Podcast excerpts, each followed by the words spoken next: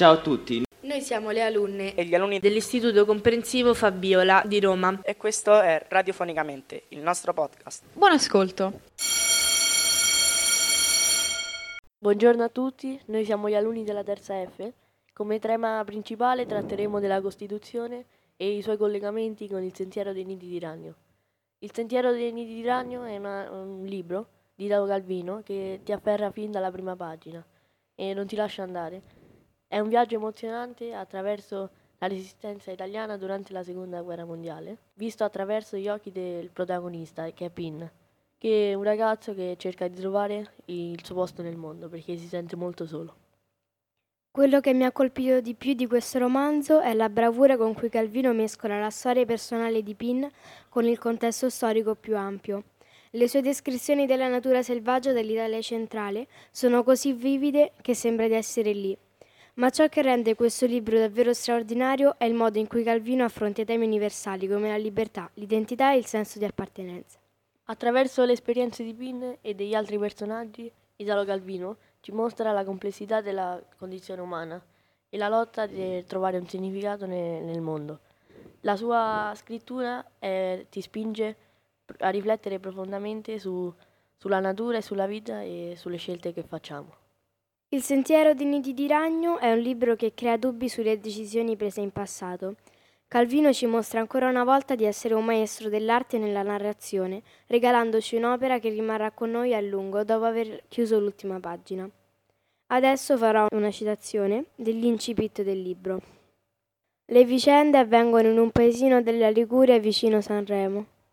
Per arrivare fino in fondo al vicolo, i raggi del sole devono scendere diritti, rasente le pareti fredde, tenute discoste a forza d'arcate, che attraversano la striscia di cielo azzurro carico.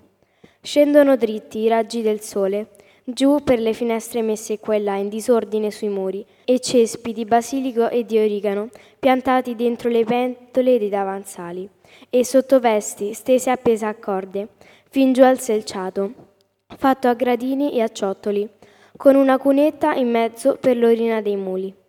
Basta un grido di Pin, un grido per incominciare una canzone, a naso all'aria, sulla soglia della bottega, o un grido cacciato prima del, che la mano di Pietro Magro, il ciabattino, gli sia scesa tra capo e collo per picchiarlo, perché dai davanzali nasca un eco di richiami e di insulti. Pin già a quest'ora comincia ad angosciarci, Cantacene un po' una, Pin. Pin, maschietto, cosa ti fanno? Pin, muso di macacco. Ma già Pin è in mezzo al carrugio, con le mani nelle tasche, della giacca troppo da uomo per lui, che li guarda in faccia uno per uno senza ridere. Ora faremo una, un'intervista con la nostra ospite, Ambra Corvetti, e che grazie per essere qui, Ambra. Ciao a tutti, è un piacere essere qui oggi per parlarvi di questo libro. Cominciamo con una domanda generale. Qual è stata la tua impressione generale su Il sentiero dei nidi di ragno? Il sentiero dei nidi di ragno è stato un libro fantastico che mi ha colpito molto. La bravura di Calvino nel dipingere un ritratto così vivo della resistenza italiana durante la Seconda Guerra Mondiale è davvero sorprendente. Quali elementi del libro ti hanno colpito di più? Penso che i personaggi siano uno degli aspetti più interessanti del libro. Pin, il protagonista, è un ragazzo complesso e pieno di contraddizioni. Inoltre, la scrittura dell'autore Calvino è semplicemente magnifica. Le sue descrizioni della natura e degli ambienti dell'Italia centrale sono così vivide che sembra di essere lì, in mezzo ai boschi. Quali temi rilevi nel romanzo? Il sentiero di Nidi di Ragno affronta una vasta gamma di temi universali, ma credo che il tema centrale sia quello della lotta per, per l'identità e la libertà. Il periodo della Resistenza fu un momento cruciale della storia italiana, in cui i personaggi si trovano ad affrontare scelte difficili e a confrontarsi con le proprie convinzioni più profonde. Infine, consiglieresti questo libro ad altri lettori? Assolutamente sì. Il Sentiero dei Nidi di Ragno è un capolavoro della letteratura italiana, che merita di essere letto e apprezzato da tutti coloro che amano i romanzi storici e la narrativa di alta qualità, ma non solo. È un libro che conferma il talento straordinario di Calvino come uno dei più grandi scrittori del Novecento. Grazie mille esperta per la tua preziosa analisi e condivisione delle tue impressioni su questo libro così importante. Speriamo che le tue parole ispirino molti altri. E ora, grazie alla nostra linea immaginaria che abbiamo realizzato nel laboratorio di scienze, faremo un'intervista al signor Calvino. È un onore averla qui con noi oggi per parlarci della sua esperienza in quanto scrittore e della sua vita. Grazie mille. Comincerei dicendo che per me la creazione è immaginazione e riflessione e cerco di continuo di scrivere testi originali e concreti. Potrebbe raccontarci anche un po' di lei e della sua vita? Sono nato nel 1923 a Cuba Poiché i miei genitori lavoravano lì, ci trasferimmo tutti in Liguria dove, dove iniziai ad appassionarmi allo studio e alla letteratura. Diventai un antifascista e partecipai alla lotta partigiana che ho raccontato nel romanzo di cui state trattando in questo podcast. Ero molto versatile nelle mie opere ed ero appassionato di molti argomenti diversi, ma raccontavo sempre i fatti come erano accaduti realmente. Molto interessante. Che ci dice riguardo alla critica letteraria? Come l'affronta? le critiche nelle vite degli artisti sono inevitabili. C'è chi le affronta come un insulto e chi come me apertamente. Le vedo come degli spunti per imparare sempre di più e migliorare le mie opere. Restando sempre in tema con il sentiero dei nidi di ragno, quali sono gli insegnamenti che la sua opera dà ai lettori? Vorrei incoraggiare tutti i ragazzi che leggono le mie opere a non prendere con superficialità ma a cogliere la bellezza della letteratura perché in qualche modo migliora le nostre vite e spero che i miei lettori ispirino gli altri a farsi trasportare da questa magia. Grazie mille per averci concesso il suo tempo. Con questo è tutto da Amra, Brando e Alessio.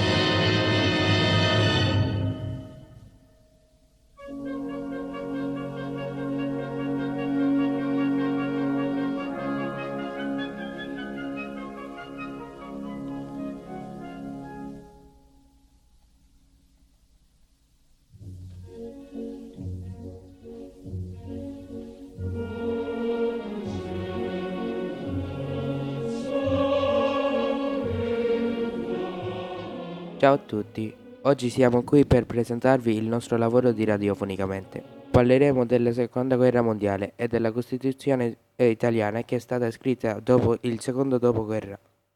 Grazie Ryan per questa introduzione. Adesso vorrei parlarvi proprio di come è iniziata la seconda guerra mondiale.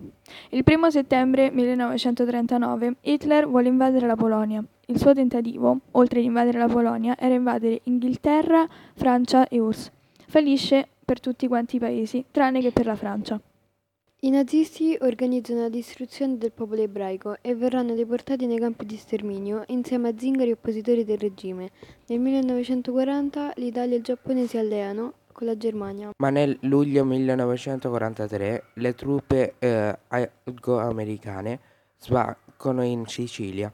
Il regime fascista crolla, anche se Mussolini intenderà di eh, ricreare un suo eh, piccolo regno al nord Italia, la Repubblica Sociale Italiana di Salò.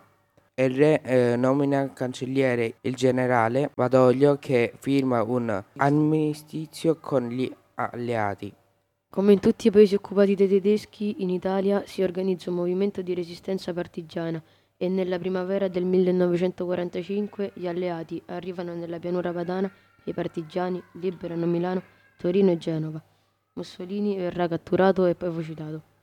Hitler si uccide e la Germania si arrende. Le potenze si dividono l'Europa. All'URSS va la parte orientale, agli USA la parte occidentale. La Germania viene divisa in questi due stati. Questa è la nostra presentazione della Seconda Guerra Mondiale, però adesso dovremo parlare della Costituzione e di quando è stata scritta. Dobbiamo anche aprire un dibattito con gli ascoltatori, ma adesso passiamo la parola a Ryan che ci leggerà il primo articolo della Costituzione. Articolo 1. L'Italia è una repubblica democratica fondata sul lavoro. Eh, sovranità appartiene al popolo che le esercita nelle forme e nei limiti della Costituzione.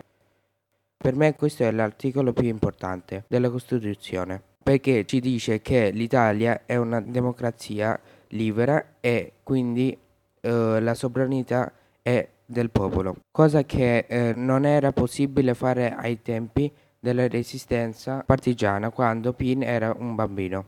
Quindi siamo noi eh, cittadini a governare, per, eh, sempre nei limiti della Costituzione. Fermo, fermo. Per me l'articolo 2 è il più importante.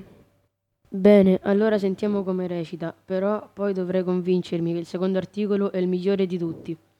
Articolo 2. La Repubblica riconosce e garantisce i diritti inviolabili dell'uomo, sia come singolo sia nelle formazioni sociali, ove si svolge la sua personalità, e richiede l'adempimento dei doveri inderogabili di solidarietà politica, economica e sociale. Questo articolo ci dice che tutti i cittadini obbediscono alla legge allo stesso modo e tutti i cittadini sono uguali. Bene ragazzi, le vostre spiegazioni sono state utili e ben esaurienti, ma io credo che tutti gli articoli della Costituzione italiana siano importanti. In tal caso noi vi salutiamo e lasciamo la parola ai nostri colleghi radiofonici. Ciao! Ciao.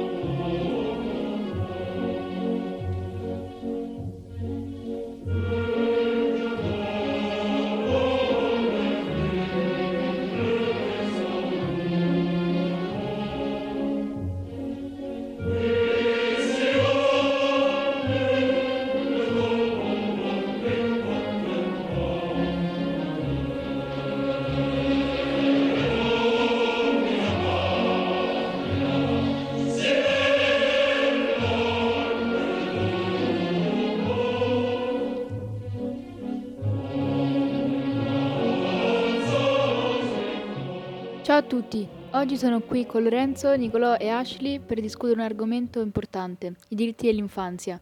Che cosa viene in mente quando sentite questa frase? Penso ai diritti che ogni bambino dovrebbe avere, come il diritto all'istruzione, alla protezione, essere trattato con dignità e rispetto, o come il diritto allo studio o all'ascolto o a molto altro. Esatto, sono d'accordo. I diritti dell'infanzia sono fondamentali per garantire, per esempio, che tutti i bambini abbiano la possibilità di crescere in un, ambiente sicuro e protetto e di realizzare il proprio pieno potenziale. Sì, e penso che sia importante anche il diritto dei bambini a esprimere le proprie opinioni e a essere ascoltati. Troppo spesso i bambini vengono ignorati e non presi sul serio, ma hanno il diritto di essere coinvolti nelle decisioni che li riguardano. Per esempio, Pinne che ruba la pistola. Nel libro, infatti, a Pinne viene dato un compito dagli uomini del bar che frequenta, ovvero rubare la pistola ad un soldato tedesco, e ciò lo metterà in pericolo. Per questo è importante che i ragazzi vengano coinvolti solo nelle situazioni che li riguardano. Concordo pienamente con ciò che ha appena detto Lorenzo. Tutti i diritti dell'infanzia sono riconosciuti dalla Convenzione sui diritti dell'infanzia, adottata nel 1989 e stabilisce tutti i diritti fondamentali che devono garantire la sicurezza dei bambini e delle bambine nel mondo. Mi piacerebbe sapere di più su quali sono questi diritti specifici. Certo, Nicolò. La Convenzione sui diritti dell'infanzia riconosce diritti come quello alla salute, alla vita, all'istruzione, alla protezione da sfruttamento e abusi, ad essere informato in modo adeguato alla sua età ed è solo per citarne alcuni. È incredibile quanto sia importante garantire questi diritti a tutti i bambini e le bambine, però purtroppo poi sappiamo che in molte parti del mondo ci sono ancora bambini che sono privati di questi diritti fondamentali, come per esempio in Afghanistan c'è lo sfruttamento minorile, di cui ne parleremo dopo. Purtroppo è vero, ci sono ancora troppi bambini che vivono in povertà, che sono vittime di violenza o che non hanno accesso a un'istruzione di qualità. È per questo che è così importante sensibilizzare e fare pressione sui governi e sulle organizzazioni internazionali affinché rispettino e proteggano i diritti dell'infanzia. Esatto, dobbiamo impegnarci tutti a far sì che questi diritti vengano rispettati, magari attraverso il volontariato o partecipare e dare sostegno ad associazioni che migliorano le condizioni di vita dei bambini in tutto il mondo. Sì, credo che sia importante anche durare gli altri su questi diritti, così da poter creare una maggiore consapevolezza e un impegno collettivo per garantire che tutti i bambini e le bambine abbiano accesso ai loro diritti fondamentali e per evitare che ciò che è successo a prima non accada più. Ci sono molte associazioni per aiutare i bambini a cui hanno tolto i diritti come l'UNICEF, l'UNICL e l'OIL, proteggono la vita e la salute dei bambini. Purtroppo però non sempre questi diritti vengono riconosciuti e garantiti. Ci sono molti paesi come l'Afghanistan in cui alle bambine sono negati quasi tutti i diritti. Quali sono secondo voi questi diritti che vengono negati? Grazie per la domanda. Credo che eh, una delle principali violazioni dei diritti delle bambine sia l'accesso all'istruzione. In molte parti del mondo le bambine vengono ancora escluse dall'istruzione formale o sono soggette a discriminazioni che limitano il loro accesso all'istruzione. Sono assolutamente d'accordo. Inoltre vorrei sottolineare il problema del matrimonio infantile, che colpisce in modo sproporzionato le bambine. Milioni di ragazze in tutto il mondo vengono costrette, per esempio, a sposarsi prima di essere fisicamente o emotivamente o mentalmente pronte, privandole della possibilità di fare scelte autonome per il loro futuro. E come pensate che debbano essere affrontate queste situazioni? Penso che una delle chiavi per affrontare queste questioni sia l'educazione e la sensibilizzazione. È importante che le comunità capiscano l'importanza dell'istruzione per tutte le bambine e che facciano in modo che esse abbiano accesso a un'istruzione di qualità. Concordo pienamente, inoltre è fondamentale che i governi adottino leggi e politicamente che proteggono le bambine dal matrimonio infantile, che puniscono coloro che lo praticano, ma non basta avere leggi, occorre anche assicurare che vengano effettivamente applicate e che le ragazze eh, abbiano accesso a risorse e supporto per evitare questi matrimoni forzati. Tuttavia alcune società non sono facili da cambiare. Come possiamo abbattere questi ostacoli sociali e culturali per garantire i diritti alle bambine? È una sfida complessa, ma credo che l'approccio debba essere multifocale. È importante coinvolgere per esempio le comunità locali e i leader religiosi nella promozione dei diritti delle bambine, lavorando insieme per cambiare mentalità e tradizioni dannose. Vero, inoltre dobbiamo investire nella formazione delle donne, dando loro le competenze e la fiducia per lottare per i loro diritti e difendere le loro pari. Quando le donne sono istruite, tutta la società ne beneficia. Grazie mille per il vostro contributo. Speriamo che questo dibattito possa far aprire gli occhi a tutti e garantire un futuro migliore. Adesso vorrei proseguire parlando di un argomento molto delicato, le spose bambine. Mi piacerebbe sentire le vostre opinioni a riguardo. Grazie moderatore, penso che il matrimonio infantile sia una violazione grave dei diritti umani, che colpisce soprattutto le ragazze, è una pratica arcaica e dannosa che nega alle bambine le possibilità di avere un'infanzia normale, di ricevere un'istruzione e di sviluppare le stesse come eh, individui autonomi. Sono d'accordo sul fatto che il matrimonio infantile sia un problema serio, ma credo che ci siano sfumature da considerare. Per esempio, in alcune culture il matrimonio precoce è una pratica accettata e persino incoraggiata. È importante rispettare le diversità culturali mentre ci opponiamo al matrimonio infantile. Lorenzo, te cosa ne pensi? Vuoi aggiungere qualcosa? Certo, concordo sul fatto che bisogna rispettare le culture, ma non, possia- non possiamo permettere che questa tolleranza si traduca in complicità con una pratica dannosa come il matrimonio infantile. Posso intervenire? Volevo dire che sono d'accordo sul fatto che l'educazione sia fondamentale, ma dobbiamo anche affrontare le radici profonde del problema. Il matrimonio infantile spesso ha cause socio-economiche come la povertà e la mancanza di opportunità per le ragazze. Dobbiamo lavorare per affrontare queste disparità e creare un ambiente in cui le ragazze possano prosperare senza dover incorrere a matrimonio precoce.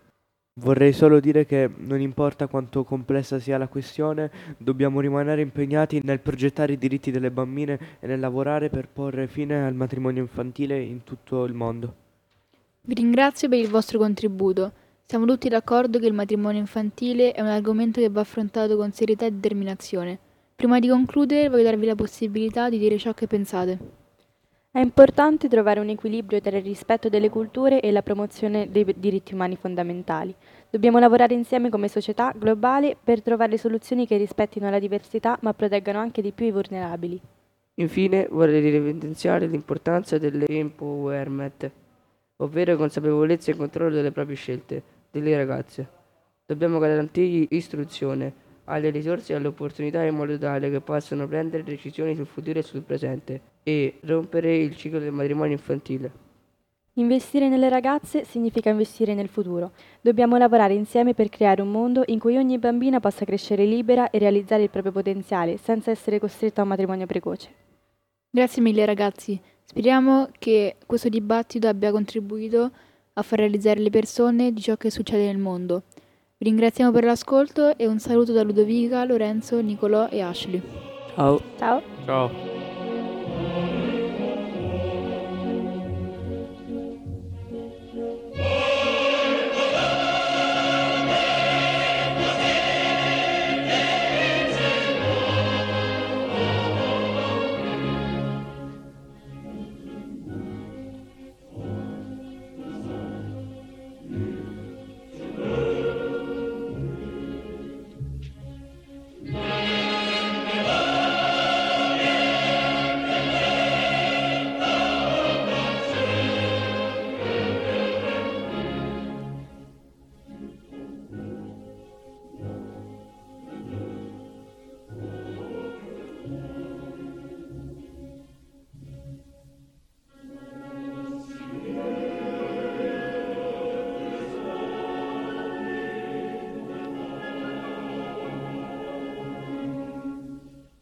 Buongiorno a tutti e benvenuti a questo dibattito sulla Costituzione italiana, focalizzato sull'articolo 3. L'articolo 3 stabilisce il principio di uguaglianza tra tutti i cittadini indipendenti da sesso, razza, lingua, religione, opinioni politiche, condizioni personali e sociali. Oggi esprimeremo le nostre opinioni sull'articolo 3. La prima la, eh, la esprimerà Elettra. Ciao a tutti, sono qui per sostenere che l'articolo 3 sia uno dei pilastri fondamentali della nostra Costituzione. Questo principio di uguaglianza è il cuore di una società giusta e democratica. Tutti i cittadini dovrebbero godere degli stessi diritti e opportunità, senza discriminazione di ogni genere. È un principio che non solo garantisce la dignità di ogni individuo, ma promuove anche la coesione sociale e la solidarietà. Capisco il tuo punto di vista, ma ritengo che l'articolo 3 possa essere interpretato in modo troppo rigido. Ci sono momenti in cui è necessario considerare le differenze tra le persone e applicare politiche che ne tengano conto. Ad esempio nel mondo del lavoro a volte è necessario dare priorità a gruppi svantaggiati per avere le stesse opportunità. Rispetto la tua opinione, Giulia, però credo che il principio di uguaglianza debba essere assoluto e inviolabile. Le politiche che mirano a correggere le disuguaglianze dovrebbero basarsi su un'ampia interpretazione di questo articolo, che non limiti l'uguaglianza al solo aspetto formale, ma la estenda anche all'uguaglianza sostanziale. Ma non credete che un'applicazione troppo rigida dell'articolo 3 possa portare a una sorta di uniformità forzata che non tiene conto delle vere esigenze e differenze delle persone? Credo che ci sia una differenza tra uguaglianza e uniformità. L'uguaglianza si riferisce alla garanzia di diritti e opportunità paritari per tutti, mentre l'uniformità implica la standardizzazione delle persone. È importante distinguere tra i due concetti e lavorare per una società che sia inclusiva e rispettosa delle diversità, pur garantendo l'uguaglianza del trattamento. Prima di chiudere vorrei schiarirvi le idee sul concetto di uguaglianza e equità. È un argomento di fondamentale importanza per comprendere le sfide legate alla giustizia sociale. Per iniziare vorrei chiedere ai nostri ragazzi di definire brevemente cosa intendono per equità e uguaglianza. Per me equità significa garantire che ogni individuo abbia accesso alle risorse e alle opportunità di cui ha bisogno per raggiungere il loro piano potenziale, anche se ciò significa fornire un trattamento differenziato per compensare svantaggi storici o strutturali. Sono d'accordo sul concetto di equità. Tuttavia per me uguaglianza significa trattare tutti gli individui allo stesso modo, senza fare distinzioni basate sulle def- differenze di circostanze. Interessanti punti di vista. Tuttavia, sorge spesso la domanda su quale approccio sia più efficace nel perseguire la giustizia sociale. Elettra, qual è il tuo parere su questo dibattito? Penso che entrambi gli approcci abbiano meriti e che possano essere complementari. L'uguaglianza è importante per garantire tutti gli individui che siano trattati con dignità e rispetto, ma l'equità riconosce che le persone partono da posizioni diverse e che è necessario un trattamento differenziato per garantire risultati equi. Sono d'accordo sul fatto che l'equità e l'uguaglianza possano essere complementari, ma ritengo che l'equità sia fondamentale per affrontare le disuguaglianze strutturali che persistono nella società. Senza un approccio equo le persone svantaggiate continuano a essere discriminate e a essere escluse dalle opportunità. Grazie per il tuo contributo. Tuttavia, alcuni critici sostengono che l'equità possa portare a trattamenti preferenziali e discriminazioni inverse. Cosa ne pensate? È vero che l'equità potrebbe portare a trattamenti differenziati, ma è importante capire che l'obiettivo è compensare svantaggi storici o strutturali, non favorire alcune persone a discapito di altre. L'equità cerca di creare pari opportunità per tutti, non di favorire alcuni a spese degli altri. Tuttavia è anche importante considerare il concetto di merito. Se garantiamo opportunità e risorse in base ai criteri equitativi, potremmo finire per minare il principio del merito e della competenza. Un'ottima osservazione. Elettra, hai qualche riflessione su questo punto? Certo, penso che sia possibile conciliare l'equità con il merito. L'obiettivo delle- dell'equità non è eliminare il merito, ma creare un ambiente in cui tutti abbiano la possibilità di competere su un terreno di gioco equo. Ciò significa rimuovere gli ostacoli che impediscono a certe persone di realizzare il loro pieno potenziale.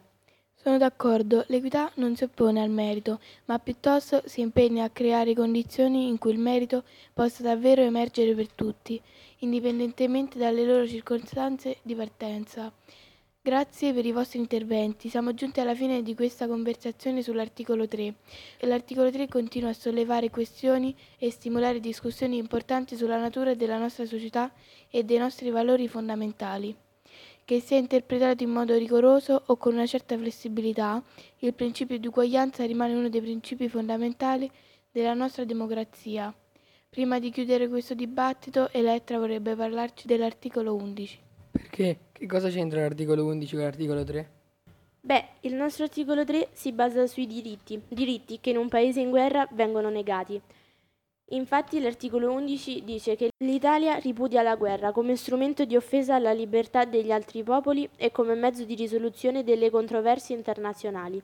Promuove e favorisce le organizzazioni internazionali rivolte a tale scopo. Cosa ne dite di questo articolo? Penso che sia una dichiarazione molto importante. Significa che come paese ci opponiamo alla guerra come mezzo per risolvere i conflitti. Sì, la penso come te. La guerra porta solo distruzione e sofferenza.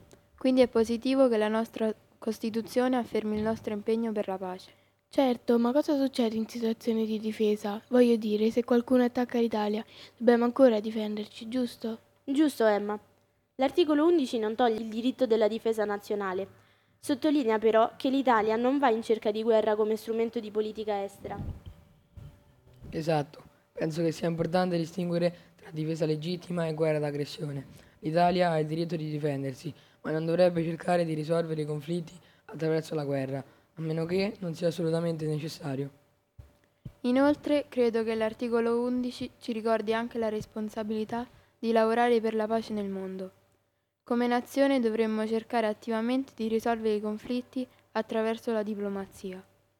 Esattamente. L'articolo 11 ci incoraggia a impegnarci per la pace, non solo nel personale, ma anche a livello internazionale. È un importante principio guida per la nostra politica estera.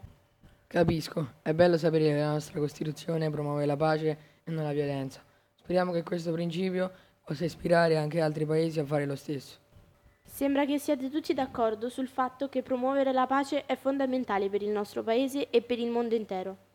Grazie a tutti, speriamo che questo dibattito vi sia stato di aiuto. Un saluto da Emma, Giulia, Elettra E Gabriel.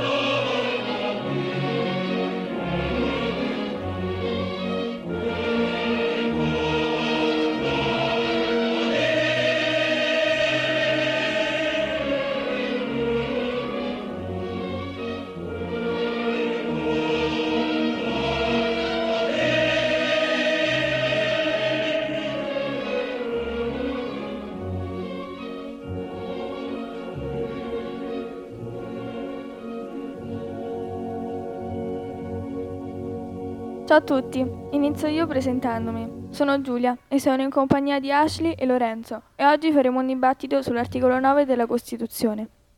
Oggi discuteremo sull'articolo 9 della Costituzione, che riguarda la promozione della cultura e della ricerca scientifica e tecnica, nonché la tutela del paesaggio e del patrimonio storico-artistico della nazione. Chi vuole iniziare con un commento su questo articolo? Crediamo che questo articolo sia fondamentale perché sottolinea l'importanza di conoscere la cultura e di investire nella ricerca scientifica e nella tutela del nostro patrimonio. Questi sono elementi essenziali per lo sviluppo di una società avanzata e all'avanguardia. Sono d'accordo. Investire nella cultura e nella ricerca scientifica è essenziale per stimolare l'innovazione e il progresso. Inoltre proteggere il nostro patrimonio storico-artistico è fondamentale per preservare la nostra identità culturale e la nostra storia. Sì, ma purtroppo non sempre vediamo abbastanza investimenti in queste aree.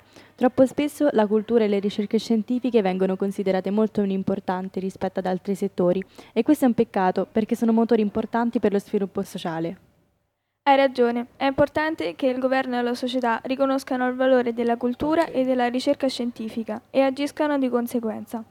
Anche la tutela del paesaggio e del patrimonio storico-artistico è cruciale. Il nostro paesaggio e le nostre opere d'arte sono parte integrate de- della nostra ide- identità e devono essere preservati per, la- per le generazioni future. Esatto, dobbiamo essere più dediti nei confronti delle future generazioni e impegnarci di più, per esempio, nella tutela del patrimonio ambientale.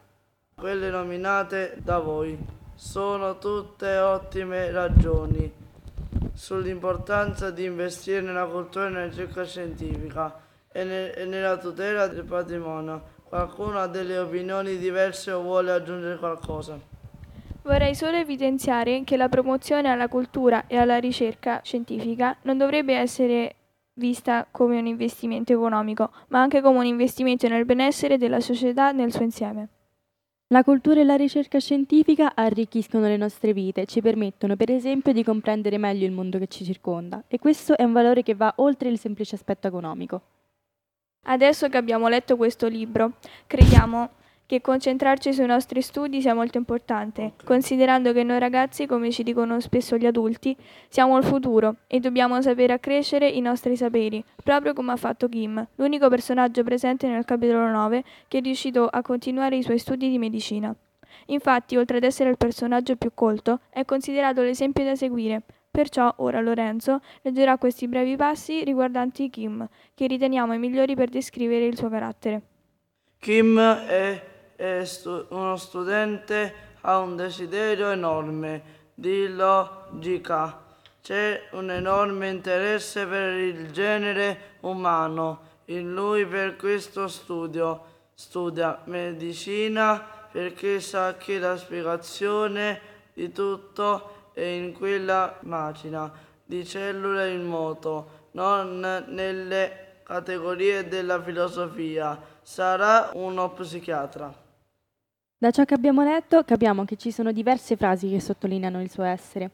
Kim non è come il comandante Ferriera, che è quel tipo di persona che ascolta sempre tutti ma finisce sempre a fare di testa propria. Infatti, il giorno prima della battaglia contro i tedeschi, per esempio, Kim spiega la differenza nell'uguaglianza. Ma cosa significa? Beh, molto semplicemente che tutti pensano di stare dalla parte del giusto, come lo pensano loro. Lo pensano anche i tedeschi. Evi- evidenzia la divisione dei cittadini. C'è chi passerebbe a fare la talpa per i fascisti pur di tenere la propria patria e c'è chi invece darebbe la vita. Due cose diverse, ma con lo stesso risultato. Kim dice che non vuole questa divisione e per far sì che non accada bisogna trovare un motivo per lottare. Verso la fine del capitolo ci fa riflettere e ci descrive esattamente ciò che pensano tutti mentre si preparano mentalmente per la sconfitta o vincita che sia perché anche se è un 50 e 50 sanno di andare incontro alla morte, ma lo fanno con lo stesso orgoglio che avrebbero portato se avessero vinto. Studiare, anche se alla nostra età è molto sottovalutato, diventa importante per imparare a pensare, non da vincenti, ma da vincitori. La differenza? I vincitori, per ottenere la vittoria, l'hanno sudata, i vincenti l'hanno ottenuta. Va bene, detto ciò speriamo che la maggior parte di voi la pensi come noi e che magari abbiate capito che lo studio è importante per avere un futuro e stare al passo con, con i tempi. Vi ringraziamo per aver usato il vostro tempo per ascoltare ciò che avevamo da dire e ci prendiamo la comodità di salutarvi da parte di tutti i gruppi e i membri della terza F. Ciao! Ciao! Ciao! Radiofonicamente è un podcast realizzato dalle alunne e gli alunni dell'Istituto Comprensivo Fabiola di Roma. in collaborazione con l'associazione della parte del torto. Potete ascoltare questa puntata del podcast, anche tutte le puntate precedenti sul sito podcasttorto.it e sulle principali piattaforme di podcast come Spotify, Amazon Music, Audible e TuneIn.